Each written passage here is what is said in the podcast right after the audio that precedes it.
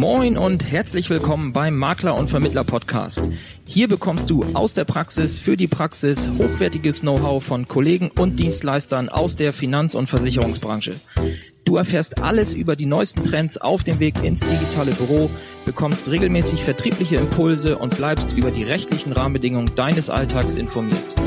Dazu sprechen wir mit Spezialisten aus den verschiedensten Bereichen, egal ob Maklerbetreuer, Jurist oder Vermittler. Wir wünschen dir nun viel Spaß beim Makler- und Vermittler-Podcast. Ja, moin lieber Zuhörer. Heute wirst du ein Gespräch oder ein Interview hören, was in vielen Köpfen unserer Branche wahrscheinlich gar nicht denkbar wäre. Denn heute spricht ein Versicherungsmakler, also ich, mit einem Vermittler oder einem Vermögensberater der Deutschen Vermögensberatung. Und das habe ich mir erzählen lassen, soll ja, nicht ganz so das Thema sein, was so geliebt wird im Markt bei uns auf der Vermittlerseite, auf der Beraterseite. Aber vielleicht kriegen wir da heute ein weiteres Stück Frieden sozusagen hin, indem wir nochmal erneut mit dem Sascha sprechen. Sascha ist ja schon sehr, sehr häufig interviewt worden von anderen Kollegen und macht auch selber viel Fleißarbeit im Internet und Social Media, um einfach den Berufsstand des Finanzberaters unabhängig vom Status wieder in ein besseres Licht zu rücken. Und ja, ich freue mich, dass Sascha auf mich zugekommen ist und gefragt hat, ob wir nicht mal ein Interview machen wollen, denn er ist treuer Zuhörer unseres Podcasts und ja, dementsprechend freue ich mich natürlich ganz besonders, dich, lieber Sascha, hier heute begrüßen zu dürfen. Ja, herzlichen Dank für die Einladung. Ich freue mich, dabei zu sein. Auch herzliche Grüße an deine Community und ich bin ein Fan deines Podcasts, weil es gibt so viele unterschiedliche, facettenreiche Kollegen, ob das Vermittler, ob das Makler, ob das Vermögensberater sind. Und wenn man da gut zuhört, dann kann man aus jedem Interview, was du führst, auch Ideen mitnehmen, Impulse mitnehmen und insofern freue ich mich, dass es den Podcast gibt und ja, wenn ich dazu beitragen kann, das Verhältnis zwischen Maklern und Vermögensberatern zu befrieden, dann mache ich das natürlich gerne, weil ich bin selber fest davon überzeugt, es gibt draußen genug Kunden, die uns brauchen, entweder den Vermögensberater oder den Makler. Und wenn die gut betreut sind, wenn die gut behandelt werden, dann haben wir alle genug zu tun. Und ich glaube, dass so ein Thema wie Check24 oder irgendwelche Internetplattformen, Alexa, Siri, was auch immer, ich glaube, dass diejenigen wirklich Konkurrenz für uns sind, und dass wir, die wir die Kunden von Mensch zu Mensch beraten, dass wir an der Stelle wirklich auch zusammenstehen sollten und gucken sollten, dass wir den Kunden echte Mehrwerte schaffen. Ja, genau darum geht es auch in diesem Podcast, eben immer wieder Impulse zu liefern für, ja, egal wen. Hauptsache, er ist damit beschäftigt, am Kunden einen guten Job zu machen. Und ja, freut mich wirklich sehr, dass auch jemand wie du dann einfach mal das Feedback gibt, dass wir auch genau das schaffen. Freut mich wirklich sehr. Lass uns kurz einmal zu dir kommen. Du bist verheiratet, kommst aus Braunschweig, 47 Jahre alt, habe ich mir mal angelesen. Und deine Karriere hat, wenn ich richtig recherchiert habe, gestartet mit einer Tätigkeit als Marketing Assistant. Dann warst du Vertriebsdirektor bei zwei großen Banken. Und jetzt bist du, seitdem du 38 Jahre alt bist, bei der Deutschen Vermögensberatung. Kannst du einmal noch mal ganz kurz zusammenfassen, wieso das so gekommen ist? Du hast es ja in anderen Formaten schon mal berichtet, aber ja, mach's doch einfach der Vollständigkeit halber hier auch noch mal, wieso du diese Entscheidung getroffen hast.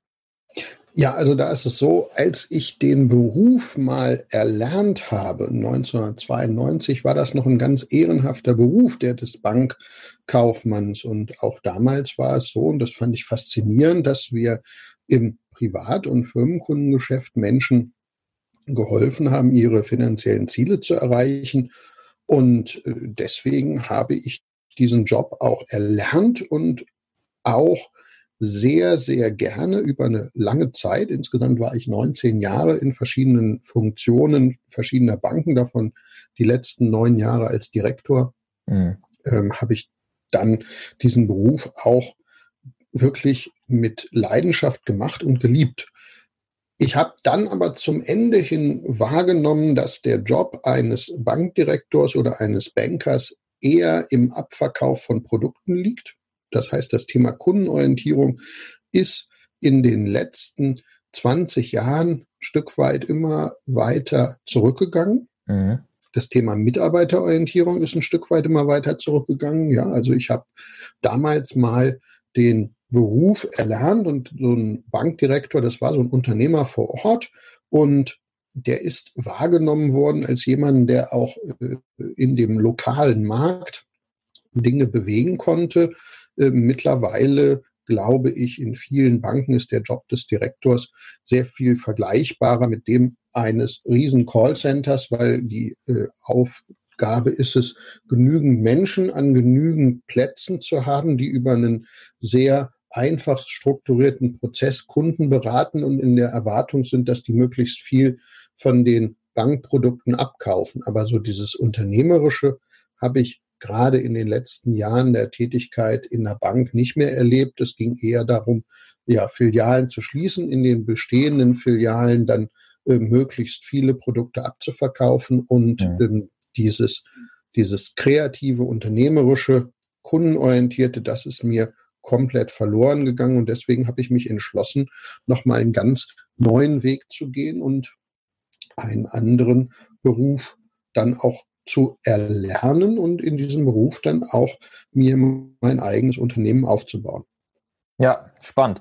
Jetzt würde mich an der Stelle interessieren, du bist ja nicht der Erste, der aus der Bankenwelt oder Versicherungswelt in den freien Vermittlermarkt gewechselt hat, aber ich finde den Weg, den du dann gegangen bist am Ende, doch schon relativ speziell, denn ich bekomme häufiger mit, dass viele Vermittler oder Berater sagen, ja, naja gut, ich war jetzt lange Jahre bei der Sparkasse, bei der Volksbank, bei weiß ich welcher Bank und hatte dann nur die Chance, Produktanbieter A, B und C zu vermitteln. Ja, also die Hausprodukte und vielleicht noch 1, 2 andere Nischen- oder Ventillösungen über eine Plattform.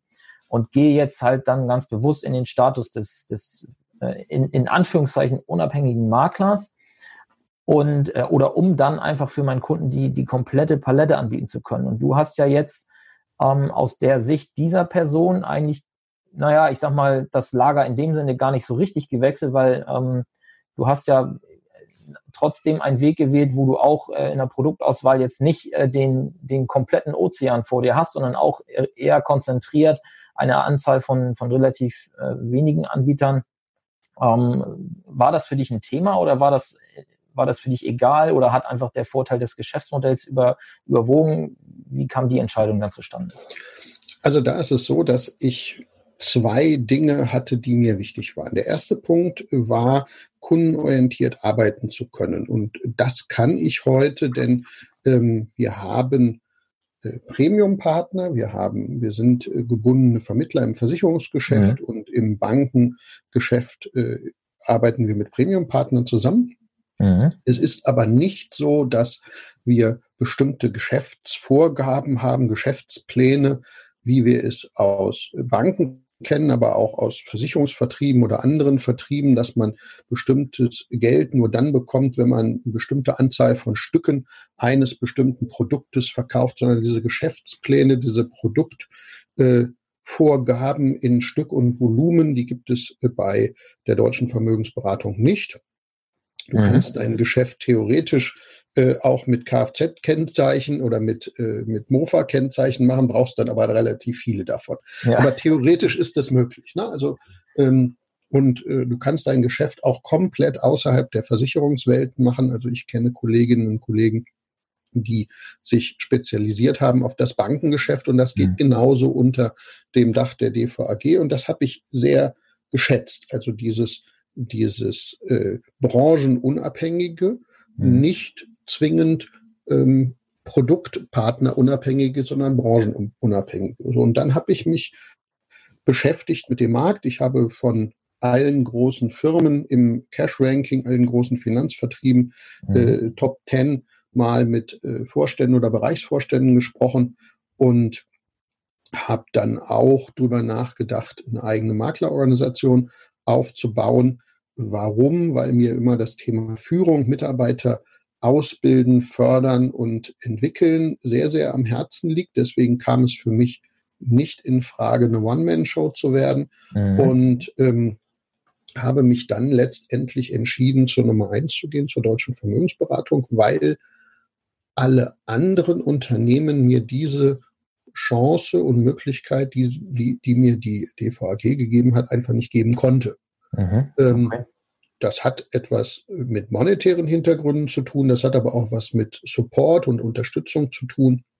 Es gibt eine ganz lustige Anekdote. Ich habe mal mit einem Vorstandsvorsitzenden von einem der Top 10 Unternehmen im Cash-Ranking der größten Finanzvertriebe gesprochen und dann habe ich dem gesagt, was die Möglichkeit bei der DVAG wäre. Mhm. Und habe ihn gefragt, ob er denn eine ähnliche Möglichkeit oder vielleicht sogar bessere Möglichkeit mir geben könnte. Dann sagt er, nee, kann er nicht, weil die DVAG ist ja schon reich, er will ja erst reich werden. Insofern könnte er diesen Support nicht leisten. Ich habe dann meinen Kaffee auch ausgetrunken, das war ein nettes Gespräch, wir haben uns dann auch nett voneinander verabschiedet, aber ich glaube, da ist schon ein bisschen was Wahres dran. Ja. Wenn man sich für einen Vertrieb entscheidet, dann hat natürlich die DVAG große Vorteile aufgrund ihrer Größe, gerade was das Thema Aus- und Weiterbildung von neuen Vermögensberatern angeht. Ich glaube, das ist ganz, ganz, ganz wichtig. Also mir war wichtig, einmal das Thema Aufbau von einer großen Gruppe von Partnern. Mhm. Das konnte ich dort gut sicherstellen. Und der zweite Punkt war der, ich wollte auf gar keinen Fall zu einem Unternehmen gehen, wo dann gesagt wird, also du kriegst dein Geld oder Teile deines Geldes nur dann, wenn du im Jahr X Riester-Verträge verkauft hast oder Y Bausparverträge verkauft hast oder Z Investmentsparpläne verkauft hast, sondern ich wollte die Kunden nach ihren Zielen und Wünschen beraten und das kann ich bei der Deutschen Vermögensberatung. Das ist nicht bei allen Vertrieben und ganz sicher auch nicht bei allen Banken und Versicherungsgesellschaften so der Fall. Ja, okay. Das heißt, bei dir fängt die Kundenorientierung halt nicht bei der, ich sag mal, wahllos möglichen oder des wahllos möglichen Umfangs von Produktauswahl an, sondern bei dir geht es halt da eher um Konzeption und einfach auch wahrscheinlich die Persönlichkeit des Beraters, ne? Auf jeden Fall. Und da ist es so, ich glaube, es gibt nicht das beste Produkt oder das billigste Produkt und das beste und billigste gibt es schon gar nicht. Also an der Stelle ist es tatsächlich so. Ich glaube, dass auch im Maklergeschäft diejenigen, die sich konzentrieren auf eine Produktsparte, und du hattest ja auch einige schon im Interview, dass die natürlich ein Riesenvorteil haben innerhalb ihrer Sparte. Ja. Und ich glaube auch, dass diejenigen, die sich auf eine bestimmte Zielgruppe konzentrieren, dass auch diejenigen große Vorteile haben innerhalb ihrer Zielgruppe. Wenn wir aber tatsächlich sagen, wir bieten das Allfinanz, das heißt Bank, Versicherung, Investment, Finanzierung an im Privat- und Firmenkundengeschäft, dann zum einen ist der Markt, der Gesamtmarkt einfach zu unübersichtlich und davon leidet dann die Qualität. Mhm. Und zum anderen ist es eben halt auch so, aus meiner Sicht, diejenigen, die das wollen, verzetteln sich. Und ich habe jetzt gerade aktuell jemanden in meinem Team, der ist jetzt gewechselt, Mitte diesen Jahres. Der war vorher Makler, ist jetzt Vermögensberater und der hat gesagt, ich bin so froh über die Unterstützung, über den Support, weil ich kann jetzt an der Stelle mir mehr Gedanken über die Konzeption für den Kunden machen, wo ich vorher in den Bedingungen die letzten 20 Seiten auch noch miteinander vergleichen musste. Insofern ist es jetzt für meinen Kunden mehrwertig. Das muss aber nicht für jeden so gelten. Aber an der Stelle, glaube ich, hat auch unser Modell große Vorteile. Ja, offensichtlich. Ansonsten würde es euch wahrscheinlich auch noch nicht so lange geben und nicht in der Stückzahl, ne? Ja. Das darf man ja auch nicht vergessen. Ja. Ja, genau. Okay, du hast eben schon das Stichwort Zielgruppe fallen lassen. Lass uns doch mal darüber sprechen. Hast du innerhalb der Organisation, in der du jetzt bist, für dich und dein Team eine besondere oder eine spezielle Zielgruppe auserkoren, auf die ihr euch konzentriert? Oder seid ihr wirklich der Allfinanzanbieter für alle Bürger der Deutschen Bundesrepublik? Grundsätzlich sind wir der Allfinanzanbieter für alle. Ne? Wir haben so ein Motto, Vermögensaufbau für jeden. Ich sage immer, jeder, der unsere Produkte nutzen möchte und bereit ist, die Preise dafür zu bezahlen, der ist herzlich willkommen. Mhm. An der Stelle gibt es aber tatsächlich eine Besonderheit bei mir, und dieses Thema Zielgruppen, das ist natürlich von Vermögensberater zu Vermögensberater auch durchaus unterschiedlich. Aber das, was wir insbesondere tun, ist das Thema Sprache. Ich habe ein Team, bundesweit sind wir aufgestellt, also wir haben Büros in München, Frankfurt, Stuttgart, Köln, Berlin, Hannover und mein Hauptsitz ist in Braunschweig. Mhm. Und an der Stelle ist es tatsächlich so, wir bieten Beratung an in insgesamt 11 Sprachen. Das ist, es gibt so eine kleine Stadt westlich von Braunschweig, da sind wir beispielsweise Marktführer in der asiatischen Community. Also wir kennen alle asiatischen Familien dieser Stadt, alle Restaurants sind bei uns versichert, deswegen, weil die Geschäftspartnerin dort aus Asien oder die Eltern von ihr kommen aus Asien, sie selber ist in Deutschland geboren, hat auch hier ihr Abitur gemacht und hat auch BWL hier in Deutschland studiert, aber sie ist natürlich erste Ansprechpartnerin für alle Menschen, die auch Beratung in der eigenen Sprache sich wünschen. Ja. So, und genauso ist es in einigen Bereichen, da sind wir Marktführer in der spanischen Community, in anderen Bereichen sind wir Marktführer in der indischen Community.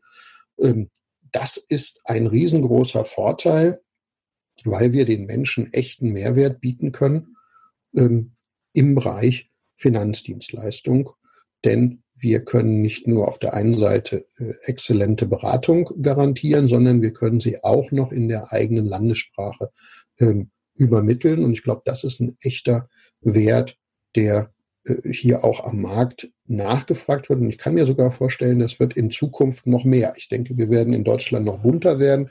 Wir werden noch mehr Menschen aus anderen Ländern bei uns haben. Und wenn wir dort diesen Vorteil, diesen Mehrwert anbieten können, dann hat das sicher für die Kunden großen Wert.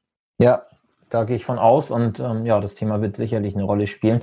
Für dich selber ergeben sich daraus jetzt aber keine Barrieren, weil wahrscheinlich jeder dieser Partner von dir auch der deutschen Sprache ganz regulär mächtig ist und da jetzt nicht komplett als Fremdsprachler hier bei uns sich aufhält, ne? Ja, das ist ja auch zwingend notwendig. Wir haben ja die Regulatorik auch und jeder Vermögensberater im Hauptberuf, da erwartet die Deutsche Vermögensberatung die Sachkundeprüfung nach § 34d der Gewerbeordnung. Ja. Da erwartet die Deutsche Vermögensberatung die Sachkundeprüfung nach § 34, also D ist Versicherungsgeschäft, nach 34f für das Bankgeschäft und nach 34i für das Darlehensgeschäft, für das Immobiliardarlehensgeschäft. Also Erwartung der DVAG ist, jeder hauptberufliche Vermögensberater hat die 3 Sachkundeprüfungen abgelegt und die kriegst du halt einfach nicht, wenn du nicht Deutsch sprichst. Also ja. Die IHK akzeptiert die IHK, wenn du da die Prüfung machst, die akzeptieren durchaus, wenn man hört, dass derjenige aus einem anderen Land kommt, aber wenn derjenige nicht in der Lage ist, die Beratung auf Deutsch durchzuführen, dann kann man die Sachkundeprüfung nicht bestehen. Insofern, alle meine Partner sind auch ausgebildet in den 3 Bereichen, im Versicherungsgeschäft, Bankgeschäft und auch im Immobiliardarlehensbereich, und ich glaube, das ist immer ganz wichtig, auch für die Qualität.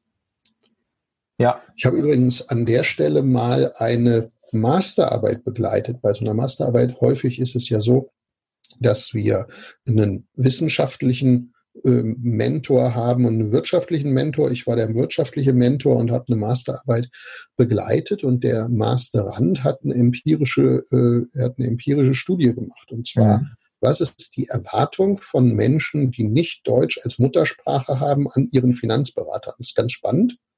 Erste Erwartung war, dass der Know-how hat.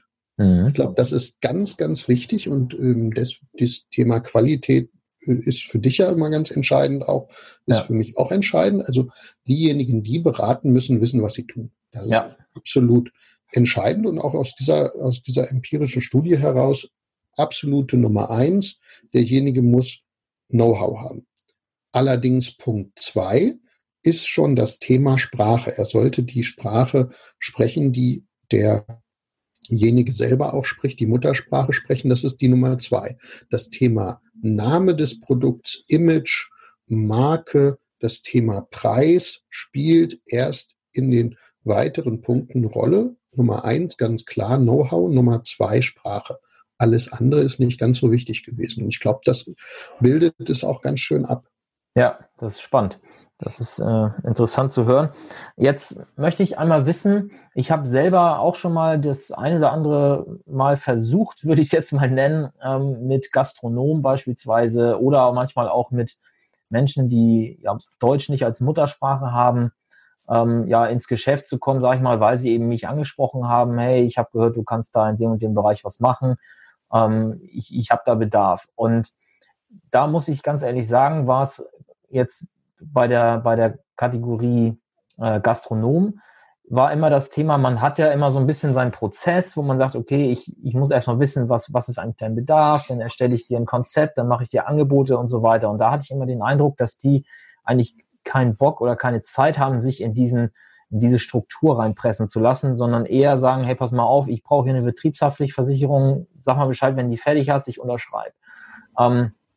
Und da würde ich jetzt mal wissen wollen, wie macht ihr das? Also kriegt ihr diese, die Menschen, die halt mit verschiedenen Herkünften zu euch kommen, kriegt ihr die in euren strukturierten Beratungsprozess rein oder macht ihr das mit denen, ich sag mal so ein bisschen so, wie es denen passt? Wie läuft das bei euch?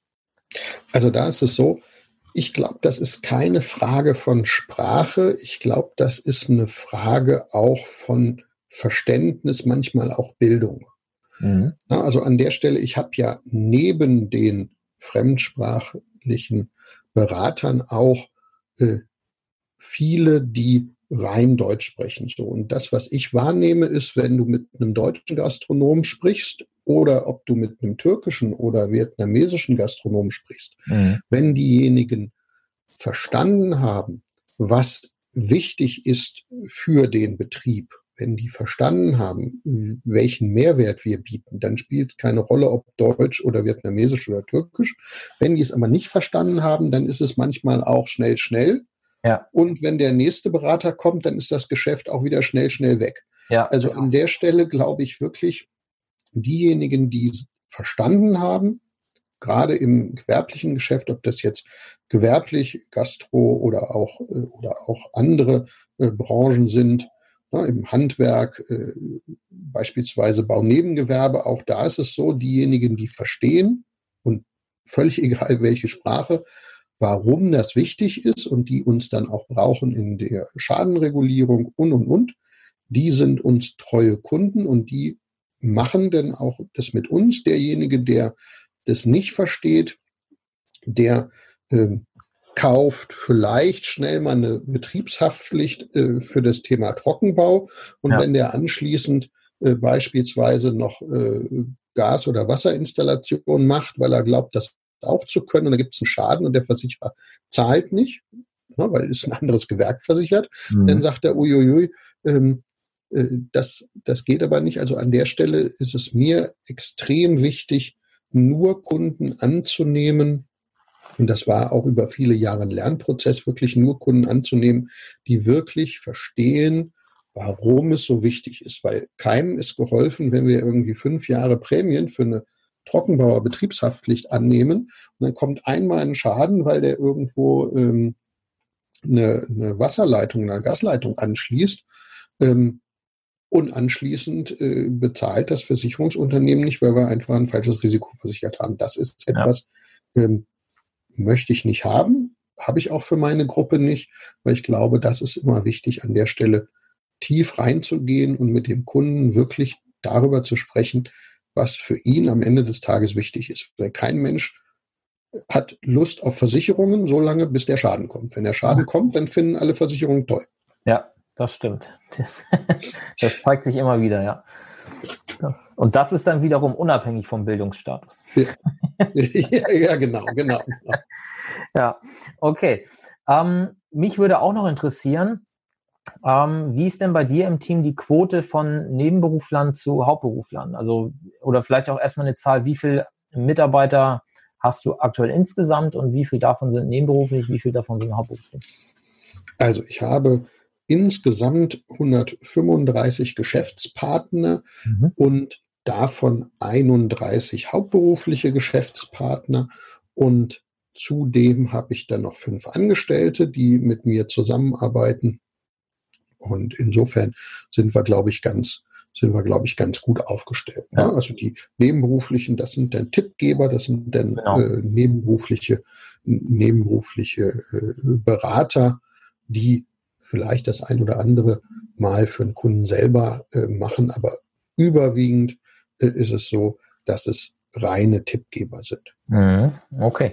Und die 5 Angestellten, das sind dann klassische Backoffice-Kräfte wahrscheinlich, die euch so ein bisschen den Rücken frei halten, damit ihr am Kunden performen könnt dann, ne? Genau.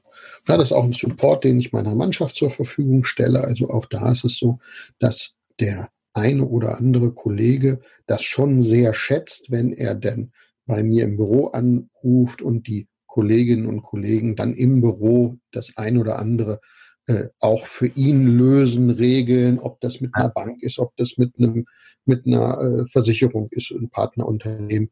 Das ist immer schon ganz wertvoll, wenn es dort diejenigen im Backoffice gibt, die die organisatorischen Dinge lösen und regulieren. Ja, okay. Hast du, ich will jetzt auf einen ganz bestimmten Punkt hinaus, deswegen stelle ich jetzt noch eine weitere Frage dazu. Hast du selber noch in deiner direkten Zuständigkeit nebenberufliche Partner und Tippgeber oder sind die alle mehr oder weniger in deiner zweiten, dritten Ebene und tiefer? Ja, da ist es so, ich habe auch den einen oder anderen Tippgeber, also beispielsweise Unternehmensberater. Ich habe Unternehmensberater, die durchaus im Rahmen ihrer Tätigkeit immer mal das Thema Finanzen mit auf den Tisch bekommen. Und die wollen nicht Finanzberater, nicht Vermögensberater werden, das ist auch völlig in Ordnung. Ja. Wenn die jetzt aber für sich sagen, Mensch, ich habe da jemanden, der macht das gut, ich gebe da mal eine Empfehlung weiter und wenn die dann dort auch ein bisschen Geld bekommen, dann ist das durchaus vernünftig. Na, und das sind Unternehmensberater beispielsweise, die mir immer mal wieder Tipps geben. Das sind Menschen aus dem Sportbereich, die mir da an der Stelle immer mal wieder Tipps geben.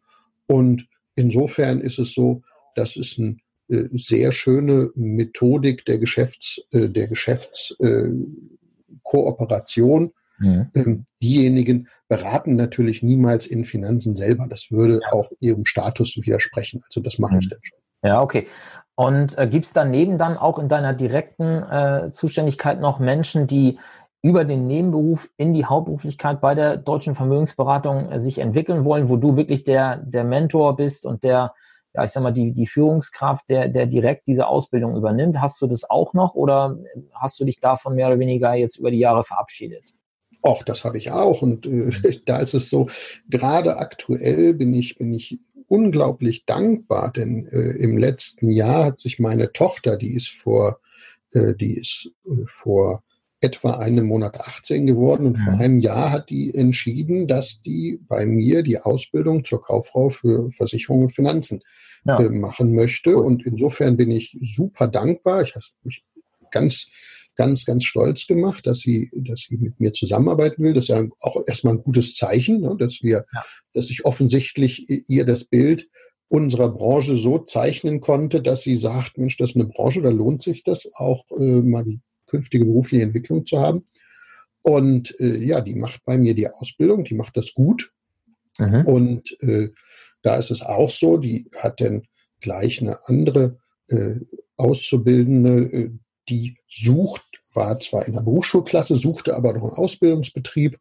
Dann sind wir auch ins Gespräch gekommen. Also die beiden haben dann quasi zeitgleich angefangen, wenn meine Tochter, die Josephine, dann auch Vermögensberatung macht, dann hat die gleich einen ersten Teampartner für ihr eigenes Team. Also insofern, ich investiere sehr, sehr viel Zeit in die Aus- und Weiterbildung der Vermögensberater. Was ich aber natürlich auch tue, ist eben halt diejenigen zu begleiten, die aus der Branche kommen. Na, also ich habe ja gesagt, vor einem halben Jahr ist ein Makler bei mir gestartet und der weiß natürlich, was er tut. Nichtsdestotrotz braucht er auch an der einen oder anderen Stelle nochmal Unterstützung, Support. Dann hat ein ehemaliger Filialleiter von einer großen Geschäftsbank bei mir gestartet. Auch der braucht noch Support. Dann hat ein Kanzleileiter eines anderen Finanzvertriebes bei mir gestartet. Auch der braucht Unterstützung. Die drei brauchen ganz unterschiedliche Unterstützung, aber alle drei brauchen Support, Unterstützung und das liefere ich natürlich und das mache ich gern. Und ich kann das auch deshalb, weil meine Gruppe insgesamt sehr, sehr stabil ist und auf der anderen Seite ich auch ein tolles Backoffice habe. Das heißt, an der Stelle kann ich diese Unterstützung geben. Und es gibt noch einen Punkt, der mir sehr am Herzen liegt. Ich betreue auch selber Kunden und dadurch, dass ich das tue, weiß ich ganz genau, auf was es ankommt, wo die Themen auf der Kundenseite sind. Also es kann mir keiner, ich habe das mal in meinem Buch geschrieben, mit Kundenorientierung mehr verkaufen, habe mal geschrieben von einem Bankdirektor, der immer mein Chefchef war und der ist immer durch die Gegend gelaufen, hat über bestimmte Produkte gesprochen. Aber jeder, der ihn gehört hat, wusste, der hat überhaupt keine Ahnung, weil der hat das Produkt noch niemals selber verkauft, hat die Verkaufsunterlage selber noch niemals gesehen. Und das ist mir immer ganz wichtig.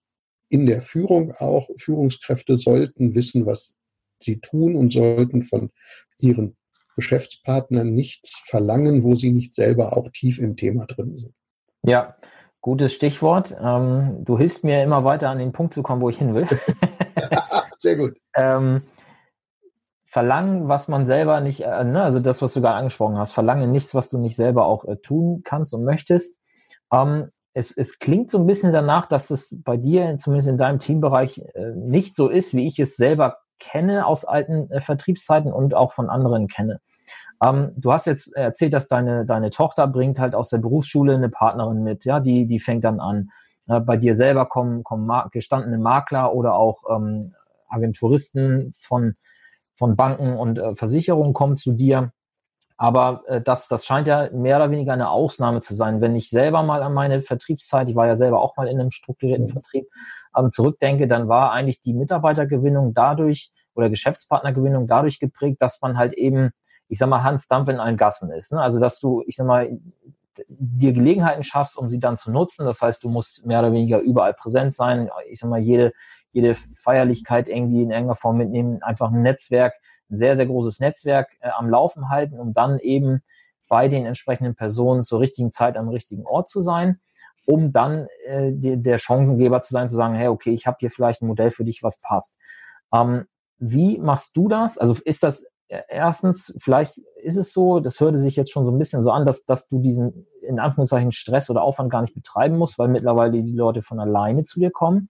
Oder wenn du doch diesen Aufwand noch betreibst, wie kriegst du das mit deinem Familienalltag in deinem, ja, ich sage jetzt mal für einen Vertrieb ja doch fortgeschrittenen Alter organisiert? Weil das habe ich früher als sehr, sehr aufwendig empfunden, immer halt eben auch am Wochenende immer präsent zu sein, immer in dem Modus zu sein, hey, auf der Suche nach Chancen und sie dann auch nutzen zu können. Also da ist es so, ich bin Profi in dem, was ich tue. Das heißt, ich arbeite von 9 bis 19 Uhr und ich arbeite am Samstag und am Sonntag nicht. Okay. Ich habe eine Stunde Mittag am Tag und das ist so der Rahmen, in dem ich mich bewege. Jetzt kann es mal sein, dass ein Arzt beispielsweise, der sagt, Herr Rabe, könnten Sie um 8.30 Uhr in der Praxis sein, dann können wir die Dinge besprechen, bevor ich an meine Patienten gehe. Dann kann das im Ausnahmefall mal möglich sein. Aber grundsätzlich ist meine Arbeitszeit in der Zeit von 9 bis 19 Uhr mit einer Stunde Pause, am Wochenende nicht. Und ich glaube, dass diese Professionalität sowohl meine Kunden schätzen, weil ich berate keine Kunden am Samstag, Sonntag oder nach 19 Uhr. Ich glaube, die schätzen das. Und auf der anderen Seite schätzen es aber auch diejenigen, die Berufsinteressenten sind, weil die sind in meinem Business, wir kommen ins Gespräch, ich sage, Mensch, sei doch so gut und ob das jetzt online oder offline ist, ich bin ja auch recht stark im Online-Bereich unterwegs und dann sage ich, Mensch, schicken Sie mir doch gerne mal den Lebenslauf und dann lade ich Sie ein zu einem persönlichen Gespräch, so wie das auch in jedem anderen Beruf der Fall ist. Ich bin möglicherweise anders als andere, sehr viel liebevoller, dass ich im Umgang mit denjenigen bin, dass ich mir mehr Zeit nehme in dem Gespräch als beispielsweise in einem anonymen Konzern. Aber grundsätzlich ist es so, dass auch jemand nur bei mir dann anfangen kann, wenn ich den Lebenslauf habe, wenn ich mich mit dem auseinandergesetzt habe, Zeit mit dem verbracht habe, so und dann sprechen wir über eine Zusammenarbeit. Ja. Und manch einer entscheidet sich dann und sagt, Mensch, Herr Rabe, ich finde das spannend, aber ich möchte erst noch mal ein bisschen mehr von Ihnen kennenlernen. So, und dann wird wir sagen das bei uns Vertrauensmitarbeiter, wird so ein bisschen in die Tippgeberrolle kommen, kann mal an einem Gespräch, was ich führe oder was einer meiner Partner führt, teilnehmen, kann uns mal begleiten, nimmt mal an Schulungen teil. Und nach einer gewissen Zeit stellen wir dann fest, passt oder passt nicht. Wenn es passt, super, kann der seinen Job kündigen und bei uns anfangen. Wenn es nicht passt, ist auch nicht schlimm, weil dann haben wir vielleicht eine gute Freundschaft geschlossen. Derjenige bleibt vielleicht sein Leben lang Tippgeber, weil er unsere Dienstleistung klasse findet, aber sagt, Mensch, das Thema Kundengewinnen oder Kundenberaten in der Form ist doch nicht das Richtige für ihn oder sie. Auch in Ordnung. Ja. So, das heißt, wir nutzen auch diese Möglichkeit, dass jemand mal Vertrauensmitarbeiter wird, um uns kennenzulernen. Diese Phase nutzen wir. Aber wir nutzen den Vertrauensmitarbeiter nicht, um über den Vertrauensmitarbeiter zwingend an Kunden zu kommen, weil an der Stelle ein Vermögensberater, der nicht in der Lage ist, über einen so guten Job zu machen, dass er über Empfehlungen immer wieder Neukundenzuwachs hat, der hat Trainingsbedarf, aber sicher keinen Bedarf an jungen, neuen Partnern, denen er was beibringt, sondern da muss man erstmal gucken, dass derjenige in seinem Job sattelfest wird. Ja. So, und wir haben bei mir im Business auch nicht dieser klassische Punkt, jemand fängt an als Tippgeber, wird dann nebenberuflicher Berater, wird dann vielleicht, wenn es gut ist, irgendwann mal hauptberuflicher Berater, sondern ich suche Menschen, die wirklich das Thema Vermögensberatung professionell mit mir gemeinsam machen wollen, die von mir lernen wollen. Ich glaube, auf Dauer ist Vermögensberatung, wenn wir über Beratung sprechen, nicht nebenberuflich möglich. Ich glaube, dazu ist die Welt draußen mittlerweile zu komplex geworden, sind die Produkte zu komplex geworden, ist auch zu Recht die Anforderung des Kunden an den Service, an die Begleitung zu komplex geworden, als dass man das guten Gewissens über lange Zeit neben einem anderen Beruf machen kann. Ja, okay, da gebe ich dir recht. Und ich finde es spannend, weil du halt eben nicht dieses Klischee erfüllst, was ja nun mal jetzt nicht nur für die Deutsche Vermögensberatung gilt, sondern eigentlich für alle gut organisierten Finanzvertriebe hier in Deutschland, dass man dort eigentlich, ich sag mal, ja, über irgendeine Party oder so, ja, wird man da rein rekrutiert und wird dann quasi da gegeißelt, um Gas zu geben. So, das scheint ja bei dir offensichtlich nicht der Fall und auch nicht die Ausrichtung zu sein. Und ja, finde ich cool, dass das so funktioniert. Ja, das stimmt. Und auch da ist es so, natürlich feiere ich auch gerne. Ich hatte letzte Woche Geburtstag und wir haben eine ganz spektakuläre Weihnachtsparty und Geburtstagsparty in einem gefeiert und macht riesen Spaß, auch gerade was das Thema internationales Team angeht. Und ich bin gern mit denen zusammen, ja, mit meinen Teampartnern und das macht auch irre viel Spaß. Aber ich kann mir beim besten Willen nicht vorstellen, auf eine Party zu gehen mit dem Ziel, daraus Geschäft zu machen. Und gut, manchmal kommt das vor, manchmal ergeben sich die Dinge, dann werde ich mich dem nicht verschließen. Mhm. Aber ich glaube, wenn wir im privaten Kontext mit Menschen zu tun haben, dann haben die keinen Bock darauf, irgendwie mit mir über Business oder über Geschäftschancen zu sprechen, das denke ich, sollte schon dann in anderem Umfeld sein. Wenn ich unterwegs bin, will ich ja auch nicht irgendwie, ich gehe mit meiner Frau feiern, tanzen, Spaß haben und dann kommt jemand und erzählt mir über Geschäfte. Ich glaube, das würde meine Frau doof finden und ich finde das auch doof. Ja, aber ich glaube, du stimmst mir einfach zu. Es gibt ja auch Dienstleister am Markt, die genau das auch schulen, ne? Die halt eben die Vertriebler sich raussuchen als Zielgruppe und sagen, hey, pass mal auf, ich zeig dir, wie du per Direktansprache in Hamburg in der Fußgängerzone oder in der Disco abends halt deine neuen Vertriebspartner findest, ja. Und genau daraus resultiert natürlich auch teilweise der Ruf dieser Branche, ne? Und diesen Punkt wollte ich einfach erreichen, dass ich wollte einfach mal wissen, läuft's bei dir genauso oder habt ihr da wirklich einen ganz seriösen geschäftlichen Prozess gefunden, um auch euer Team zu vergrößern. Und das hast du ja so beschrieben auch. Ne? Ja. Genau. Ja, schön. Dann lasst uns doch mal den Blick etwas nach vorne wenden und ich würde gern von dir hören, wo siehst du dich denn in so 3 bis 5 Jahren? Also wo soll für dich die Reise noch hingehen? Hast du Ziele, deine hauptberuflichen Mitarbeiter deutlich weiter auszubauen oder gibt es Ziele, dass du noch mehr Sprachen abdecken möchtest? Wo siehst du dich da? Also ich glaube, es gibt 2 Megathemen, die ich als Megathema für mein Unternehmen unter dem Dach der DVAG auch erkannt habe und die will ich auch spielen und meine Führungskräfte bei mir im Team sind auch ganz eng bei mir an der Stelle. Das eine ist das Thema Internationalität. Mhm. Ich glaube tatsächlich, dass wir über kurz oder lang ein echtes Einwanderungsgesetz bekommen, und dadurch wirklich gut ausgebildete Menschen aus anderen Ländern nach Deutschland kommen und hier zu arbeiten. Und da brauchen wir ein Beratungsangebot, was es im Moment in der Versicherungswirtschaft und in der Bankenbusiness in der Breite nicht gibt. Natürlich gibt es in der Breite auch dann mal in Banken türkischsprachige Beratung oder russischsprachige Beratung, aber das Thema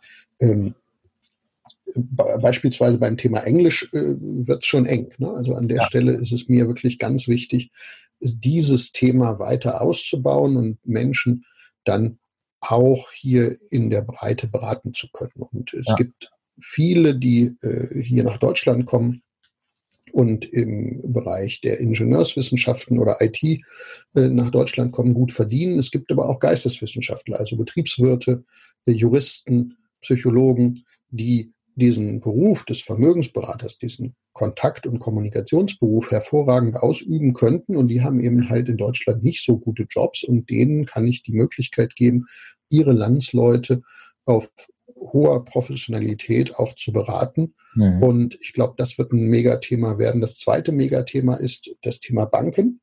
Mhm. Ich glaube, das Thema Filialbanken, so wie wir es kennen, ist tot. Die wissen das nur noch nicht ganz genau, aber das ist vorbei. Ja? Also jetzt nur mal als Beispiel, ja, jeder von uns wird das wissen, vor 20 Jahren gab es in jedem Stadtteil und in jedem Dorf eine Post, ne? Waren 4 Wände und ein Dach, meistens 3 Schalter, der eine war nur zu Weihnachten geöffnet und heute findet Post an einer kleinen Ecke in dem Kiosk statt und gibt halt in den großen Städten noch die Postniederlassungen und ich gehe davon aus, in den nächsten 5 bis 10 Jahren wird das ähnlich in der Bankenwelt sein. Es wird Niederlassungen in den großen Städten geben und es wird ansonsten Geldausgabeautomaten geben und das Thema Kontoauszüge, die werden per PDF zur Verfügung stellt über das Internetbanking, aber die Filiale, wie wir sie heute noch kennen, von den Sparkassen, Volksbanken, aber auch von den Geschäftsbanken, die wird es in der Breite so nicht mehr geben. So, und ich glaube halt einfach an 2 Dinge. Erstens, die Menschen, die in den Filialen arbeiten, die sich mal vor Jahren entschieden haben, als Berater in Banken aktiv sein zu wollen, die ihren Job lieben, die werden natürlich eine Alternative brauchen. Und dazu möchte ich eine echte Alternative bieten und denen möchte ich eine Chance geben. Auf der anderen Seite die Kunden. Denn ich glaube, bei dem ganzen Thema Internet, das Thema Service, kannst du sehr, sehr gut ins Internet verlagern. Aber das Thema Mehrwert, Konzeption, echte, wertschöpfende Beratung, das wird das Internet nie können. Das kann nur zwischen Menschen passieren. Ja. Und das kann auch kein Robo-Advisor machen, sondern wirklich nur von Mensch zu Mensch passiert das. Und aus der Situation glaube ich, dass es viele Kunden in Zukunft geben wird, die professionelle Berater suchen. Und es wird Berater, insbesondere aus Banken, aber auch aus Versicherungsunternehmen geben, die eine neue berufliche Heimat suchen, und für die möchte ich da sein und denen möchte ich zeigen, wie man einen Beruf mit ganz viel Spaß und Kreativität und Professionalität ausüben kann, ohne Druckverkauf und ohne Vorgabe, bestimmte Produkte stückweise an den Mann bringen zu müssen. Ja, schön. Schöne Ziele, und ja, wünsche dir viel Erfolg dabei. Wenn jetzt einer der Zuhörer hier denkt, ja Mensch, ich glaube, bei dem Sascha sollte ich mich mal melden, weil der spricht eigentlich genau das an, was ich schon immer gesucht habe. Wie komme ich am besten mit dir in Kontakt? Ist das Social Media oder wie erreiche ich dich am besten? Also ganz einfach, ich bin über alles und über jedes zu erreichen. Also da an der Stelle Sascha Rabe, Rabe mit einem A. Mhm. Wie der große schwarze Vogel, und wichtig, der Eiskunstläufer bin ich nicht, bin der andere. Ich bin auf allen Social-Media-Kanälen, bin auf allen Social-Media-Kanälen auch erreichbar. Meine E-Mail-Adressen sind präsent. Wenn man Sascha Rabe, wie gesagt, Rabe mit einem A, in Google eingibt, dann habe ich irgendwie die ersten 2 Seiten sind Links zu mir. Und an der Stelle ist es ganz leicht zu finden. Vielleicht kannst du meine Homepage verlinken in den Shownotes. Ja. Also an der Stelle über das Internet bin ich überall zu finden. Da ist meine Handynummer drin. Da gehe ich nicht immer selber dran. Jetzt zum Beispiel, während wir heute sprechen, ist die umgeleitet auf mein Büro. Ja. Und insofern ist es so, ist auch immer sichergestellt, dass ein Rückruf erfolgt. Also ob das jetzt online, offline, per Telefon, per WhatsApp oder per Messenger auf irgendeinem der sozialen Medien ist, wir kommen ganz sicher zusammen. Schön. Dann hätte ich jetzt noch 2 abschließende Fragen für dich. Und zwar, erstens, du hast ja jetzt schon wirklich viel und fleißig meinen Podcast oder unseren Podcast hier verfolgt. Gibt es eine Person, die dir noch fehlt, wo du sagst, den oder diejenige möchte ich gerne mal hier in diesem Podcast hören? Oh, das ist eine Frage, die ist spannend. Ich glaube, dass da in der Zukunft auch noch viele, viele Dinge eine Rolle spielen werden im Sinne von Kundenrekrutierung und Mitarbeiterrekrutierung über das Thema Social Media. Ich glaube, das wird nochmal ein spannendes Thema. Also